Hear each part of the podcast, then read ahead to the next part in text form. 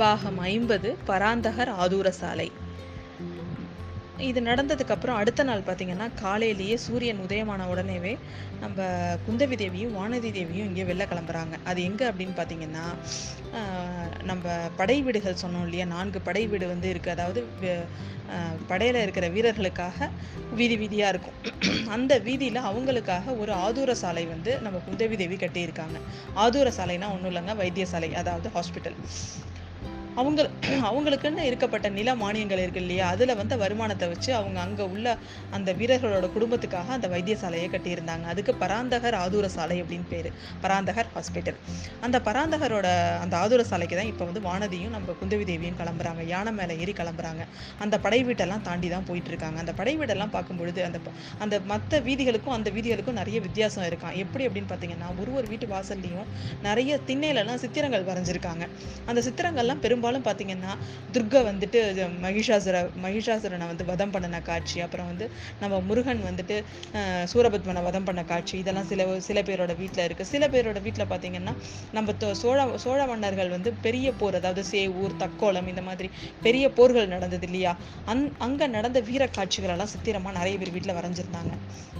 அந்த தெரு பார்க்கக்குள்ளேயே வந்து அந்த ஒரு வீரம் நிறைந்த ஒரு தெருவாக தான் உள்ளே போகக்குள்ளேயே வித்தியாசமாக தெரியுது. அதில் போய் அந்த ஹாஸ்பிட்டல் அதாவது அந்த ஆதுர சாலை கிட்டே போய் இறங்குறாங்க நம்ம. போகிற வழியெல்லாம் அந்த இவங்க வர்றதை பார்த்த உடனே மக்களுக்கெல்லாம் அவ்வளோ மகிழ்ச்சி. குந்தவி தேவியை பார்த்த உடனே எல்லாருமே குந்தவி தேவி வாழ்க குந்தவி தேவி வாழ்கன்னு அப்படின்னு கத்திக்கிட்டே இருக்காங்க. வீட்டில் உள்ளே இருந்தவங்களெல்லாம் தட்டி கூப்பிட்டு எல்லாரும் வெளில வந்து அவங்களுக்கு வாழ்த்து சொல்கிறாங்க நிறைய பேர் வந்து குந்தவி தேவி பின்னாடியே வராங்க. ஏன்னா இந்த மாதிரி அடிக்கடி வந்து இந்த ஆதுர சாலைக்கு வந்து அதாவது இந்த ஹாஸ்பிட்டலுக்கு வந்து குந்தவி தேவி வந்து விசிட் பண்ணி செக் செக் பண்ணிட்டு போவாங்க. ஸோ அதே மாதிரி இன்றைக்கி வந்திருக்காங்க அப்படின்னு சொல்லிட்டு எல்லாருமே குந்தவி தேவி பின்னாடியே வராங்க. அவங்க குந்த உள்ளே வந்தப்பா உள்ளே போய் அங்கே உள்ள நோயாளிகள் அப்புறம் அவங்க பின்னாடி வந்தவங்க எல்லாருக்கிட்டேயும் எல்லாம் வைத்தியர் வந்து வைத்தியர் வராரா? அவங்களுக்கு வந்து வைத்தியம்லாம் சிறப்பாக செய்கிறாரா அவங்களுக்கு ஏதாவது பிரச்சனை இருக்கா? அதை எல்லாத்தையும் கேட்டு தெரிஞ்சுக்கிறா. அவங்க எல்லாருக்குமே வந்து பல பேருக்கு பல வியாதி அவங்க தினமும் வர்றாரு நிறைய பேர் கால் உடைஞ்சவன்லாம் சரியாக போயிடுச்சு. அந்த மாதிரி பல பேரும் வந்து தங்களுக்கு வந்து நிறைவாக நிறைய விஷயங்களை அவங்க அவளுக்கு சொல்கிறாங்க இவங்க எல்லாரும் பேசிகிட்டு இருக்கும் பொழுதே அங்கே வைத்தியரும் வந்துடுறாரு. அந்த வைத்தியர்கிட்ட வந்து தனியாக போய் பேச போகிறான் நம்ம குந்தவி. என்ன வைத்தியரே நீங்கள் உங்களோட மூலிகை எல்லாம் சேகரிக்கணும்னு சொல்லிட்டு ஆள் கேட்டிருந்தீங்க. நான் உங்கள்கிட்ட ஒரு வாலிபனை வர வர சொல்லியிருந்தேனே வந்தாரா அப்படின்னு கே கேட்குறா ஆமாம் வந்தார். அவரை வந்து கோடிக்கரையில் இருக்கிற கோடிக்கரையில் போய் நான் வந்து மூலிகைலாம் தேட சொல்லியிருக்கேன். அது மட்டும் இல்லாமல் இலங்கையிலையும் சில மூலிகைகள் இருக்குது அதனால் இலங்கையிலையும் போய் அவனை மூ அவரை வந்து நான் மூலிகைகள்லாம் எடுத்து எடுத்துகிட்டு வர சொல்லியிருக்கேன். அவருக்கு துணையாக நான் என்னோட ஒரு பையனையும் அனுப்பலான்னு இருக்கேன் அப்படின்னு சொல்கிறாரு அந்த வைத்தியர். இவங்க ரெண்டு பேரும் பேசிகிட்டு இருக்கோன்னே அவங்க ரெண்டு பேரும் இருக்காங்களா? எங்கே இருக்காங்க? அவங்கள நான் பார்க்கணும் அப்படின்னு சொல்லிட்டு வானதியும் குந்தவியும் போகிறாங்க அவங்க வைத்தியசாலைக்குள்ள ரெண்டு பேரும் உட்காந்துருக்காங்க அவர் வேற விதமான ட்ரெஸ்ஸில் வைத்திய தேவனை பார்த்த உடனே நம்ம குந்தவிக்கு சிரிப்பு வந்துடுது வானதி தேவி அப்போ தான் பார்க்குறா அக்கா அக்கா இவர் தானே நம்ம அந்த இதில் பா ஜோசியர் வீட்டில் பார்த்தோமே அவர் தானே இவர்? அப்படின்னு கேட்குறா அவ ஆமா அப்படின்னு சொல்லிட்டு அவர்கிட்ட சொல்கிறா ஏன் ஐயா நீங்கள் இலங்கைக்கு வந்து நீங்கள் தான் வந்து மூலிகைகளை பறிக்கிறதுக்காக போக போறீங்களா? நீங்க இலங்கைக்கும் போறீங்களா? அப்படின்னு கேட்குறா ஆமாம்மா நான் இலங்கைக்கும் போறேன் இளவரசி.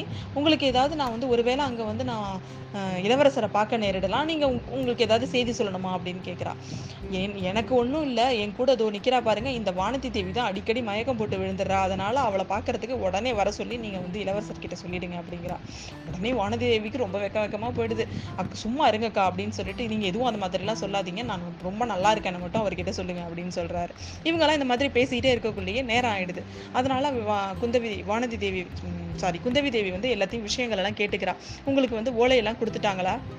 அதாவது இங்கேருந்து அஃபிஷியலாக இந்த மாதிரி இந்த விஷயத்துக்காக தான் போகிறாங்க அப்படின்னு சொல்லிட்டு இவங்க குந்தவி தேவி வை வைத்தியர் கைப்பட எழுதி இவங்க மூலிகையை திரட்டுறதுக்காக தான் போகிறாங்க அப்படின்னு ஒரு ஒரு ஓலை.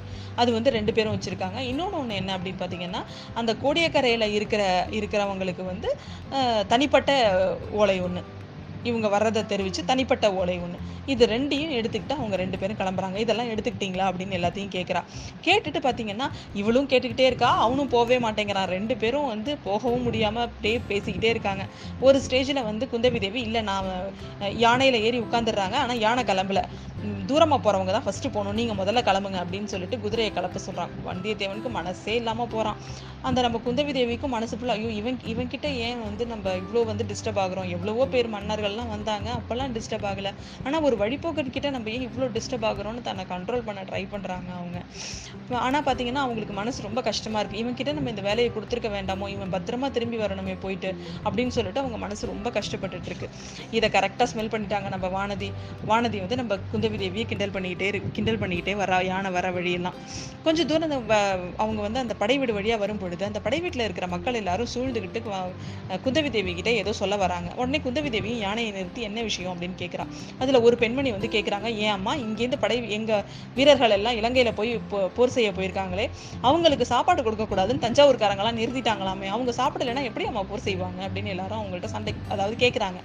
அதுக்கு உடனே நம்ம குந்தவி தேவி சொல்கிறாங்க தஞ்சாவூர்காரங்க சாப்பாடு கொடுக்கலைன்னா உங்கள் இளவரசர் அப்படியே விட்டுருவாரா? மாமல்லபுரத்துலேருந்து அவங்களுக்கு வந்து உணவு போயிட்டு தான் இருக்குது உங்களை யாரும் அந்த மாதிரி நம்ம வீரர்களை விட மாட்டோம் தஞ்சாவூர்காரர்கள் இல்லைன்னா என்ன இளவரசர் இருக்கார் நீங்கள் கவலைப்படாதீங்க அப்படின்னு அவங்களுக்கு எல்லாரும் ஆறுதல் சொல்லிட்டு நம்ம குந்தவி தேவி போகிறாங்க இன்னும் சி- வேற சில நாளாக இருந்- இருந்ததுன்னா இன்னும் இறங்கி இன்னும் நிறைய ஆறுதல் சொல்லியிருப்பா அவங்க அத்தனை பேருக்கும். ஆனால் இன்னைக்கு அவள் மனசு முழுக்க குழப்பமாக இருந்ததுனால தனியாக இருக்கணும் அப்படின்னு சொல்லிட்டு அவள் வேகமாக போயிடுறா. இப்போ இதுக்கப்புறம் என்ன நடக்குதுங்கிறத அடுத்த அத்தியாயத்தில் பார்ப்போம்.